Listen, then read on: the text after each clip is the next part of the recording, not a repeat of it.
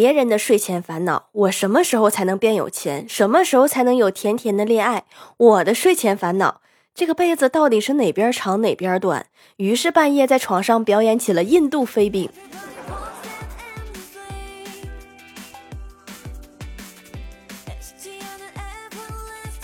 Hello，蜀山的土豆们，这里是甜梦仙侠段子秀《欢乐江湖》，我是你们萌豆萌豆的小薯条。人类语言阅读理解，我有一个朋友等于我自己。你想吃东西吗？等于我想吃。我们还去吗？就是试图取消。看情况吧，等于没空。再说再见，别说了，我要睡了，等于别打扰我，我要去干别的了。都记本上，以后肯定能用上。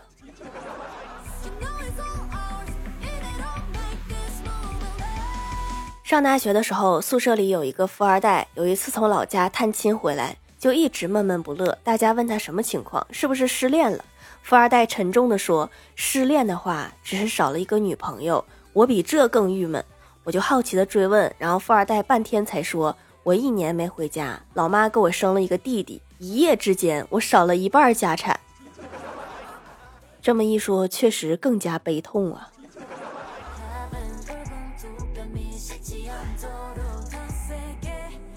上个月家里新装了防盗门，过年几天没在家，家里东西还是被偷了。我就问防盗门厂商怎么回事儿，老板说门还在吗？我说在呀。厂商说防盗门顾名思义就是门不会被偷，你还有事儿吗？谁家小偷偷门呢？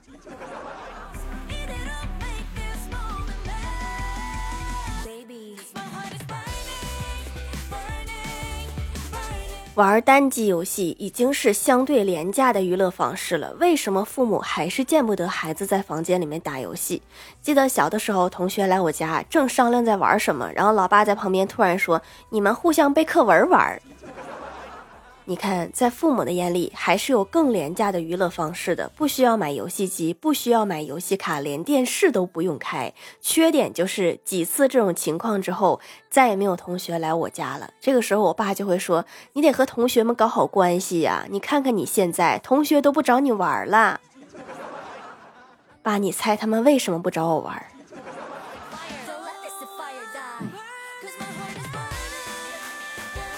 欢喜整天嚷嚷着减肥，办过健身卡，吃过减肥药，都没减下来。后来丢了三千块钱，心疼了半个月，没怎么吃饭，瘦了三斤。所以有想减肥的吗？可以把钱丢在我这儿。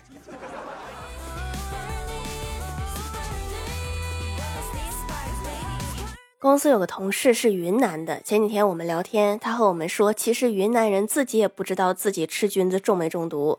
记得小的时候和表弟一起吃蘑菇，两个人看了一下午的动画片儿，结果爸妈回来以后立刻把我俩送医院了，说因为电视根本就没有插电源。你这个故事好像鬼故事啊！周末去郭大嫂家串门，刚到门口就看到郭晓霞在挨打，我正打算去劝，然后就听到郭大嫂问郭晓霞说：“别人给你东西，你要说什么？”郭晓霞说：“还有吗？”这个劝不了，想揍就揍吧。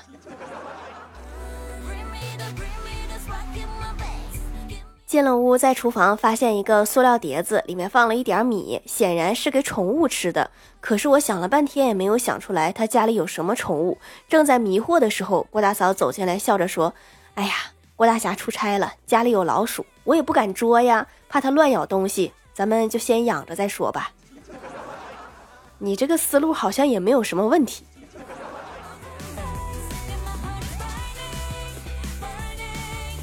昨天郭大侠出差回来了，忙工作好几天，寻思去吃顿好的，然后就问郭大嫂说：“亲爱的，晚上吃啥呀？”郭大嫂说：“不要问女生想吃什么，你应该说猜猜我们等一下去吃什么。”郭大侠说：“哦，那猜猜等一下我们去吃什么？”郭大嫂说：“澳洲大龙虾。”郭大侠说：“让你猜，没让你许愿，猜不到螺蛳粉就一直猜。”那吃螺蛳粉的时候，让老板加一个澳洲大龙虾行吗？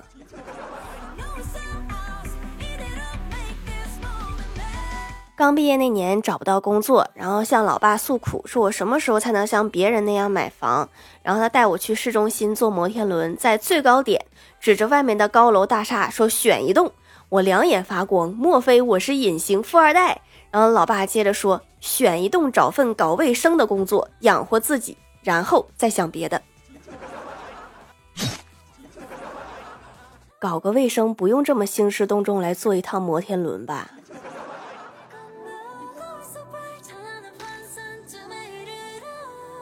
晚上加班太晚了，家里没饭了，就去路边的烧烤摊儿随便吃一口。准备结账的时候，却被告知自己被隔壁桌结过了。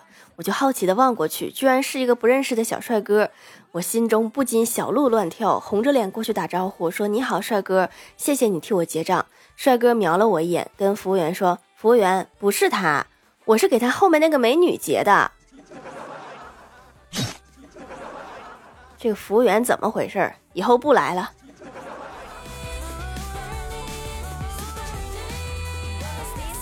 前几天耳朵发炎，去医院检查，老爸陪我去的。大夫简单看了一下，说没啥。老爸就批评我说，平常经常戴耳机，戴多了吧？然后医生连忙帮忙解释，说和戴耳机没有关系，可能是脑子进水引起的。大夫，你说清楚，是耳朵进水还是脑子进水？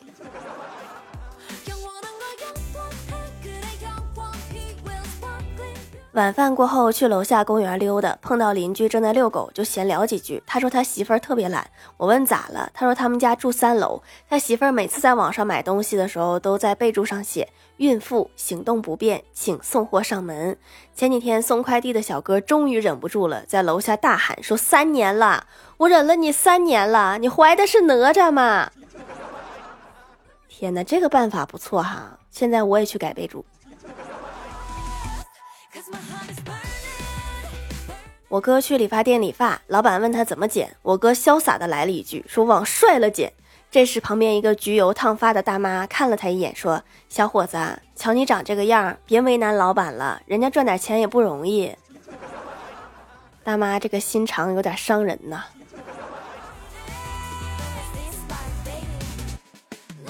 嗨，蜀山的土豆们，这里依然是带给你们好心情的欢乐江湖。喜欢这档节目，可以来支持一下我的淘小店，直接搜店名“蜀山小卖店”，数是薯条的数就可以找到了。还可以在节目下方留言互动，或者参与互动话题，就有机会上节目哦。下面来分享一下听友留言。首先第一位叫做彼岸灯火，他说有一次小伙坐在姐姐车子上，小外甥坐在小伙的旁边，看见他咬手指，然后小伙便打他的小手，以示警戒。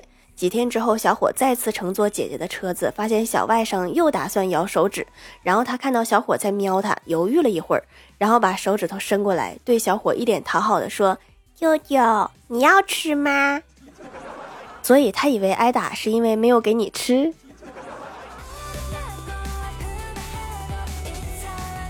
下一位叫做小帕菜，他说：“你们过年是不是也要放假？我从大年初一每天都要看一遍你有没有更新。”对哈，过年肯定是要放假的，家里全是人，乌泱乌泱的，没有办法录节目。下一位叫做生的我吃熟豆角会死吗？他说：吾日三省吾身，省着点吃，省着点买，省着点用。天哪，这才年初你就这么过，那往后的日子可怎么过呀？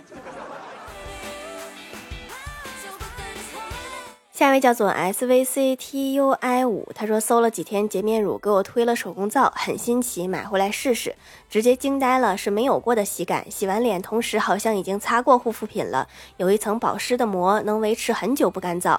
连续用了几天，皮肤还变得软软嫩嫩的，太好用了，立刻回来多囤点货。里面含有多种的养肤秘方哈，洗脸就能护肤，非常方便哟。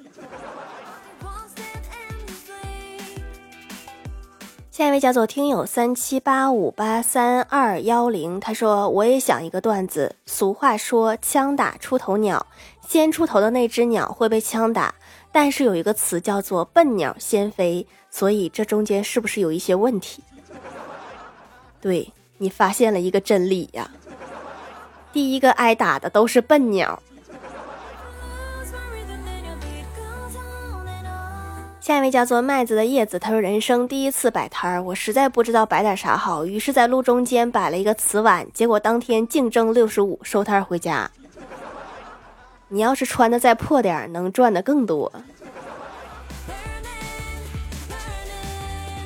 下一位叫做鲸鱼游到了富士山，他说今年高二，想学收租专业，当一个收租婆（括号其实我想学医或者是法法）。当收租婆要求高啊，首先你得有几栋楼才行。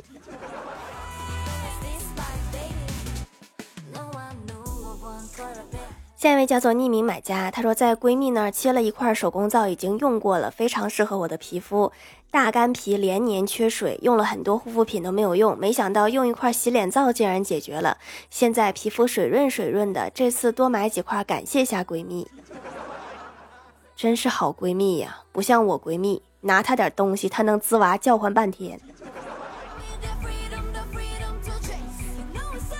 下一位叫做蜀山经络，他说郭大侠回家和妈妈说：“哎妈，我记得我上个月买菜，你不是给我垫一回钱吗？”郭大侠的妈妈说：“有这么回事啊？就这么点事儿，你还记得门清？咱俩谁跟谁呀？我都忘了。”郭大侠说：“那能一样吗？你儿子现在已经结婚了，咱都分家了，一码归一码，亲兄弟还明算账呢。多少钱？来，我给你。”郭大侠妈妈说：“五块五毛钱。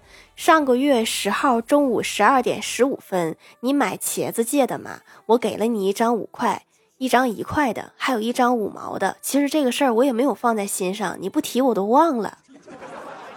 这个记忆力是真好哈，没放在心上还能记这么清楚。”下一位叫做蜀山派菲菲，他说马上就要开学了，但是我作业还没有写完，怎么办？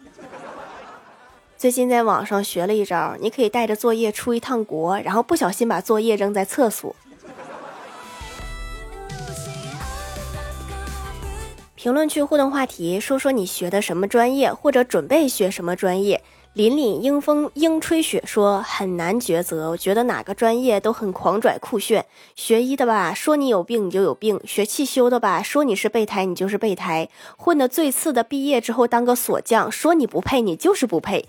没有一技之长，在社会真的很难立足，做什么都不容易。要不然怎么人人都当不了老板，都当不了老板？人可是专业双修，学厨师和美术出道，要不然怎么天天给你画大饼？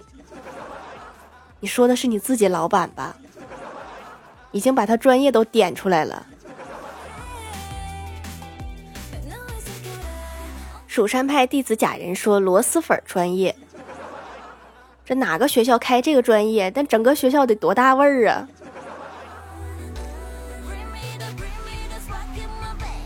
记忆中的童年说，我小学，我妈说可以准备当一个搬砖专业，赚的多吗？搬砖的行业太多了，这些专业有一个通病，就是累，还赚的不多。阳光开朗、帅气草履虫说，目前上初二，想长大之后学心理学。这个听起来很高大上呀，但是好像找工作很难。听友三七八五八三二幺零说，掏大粪。现在时代变了，现在掏大粪都是机械的了。你这个还没上班就要失业了。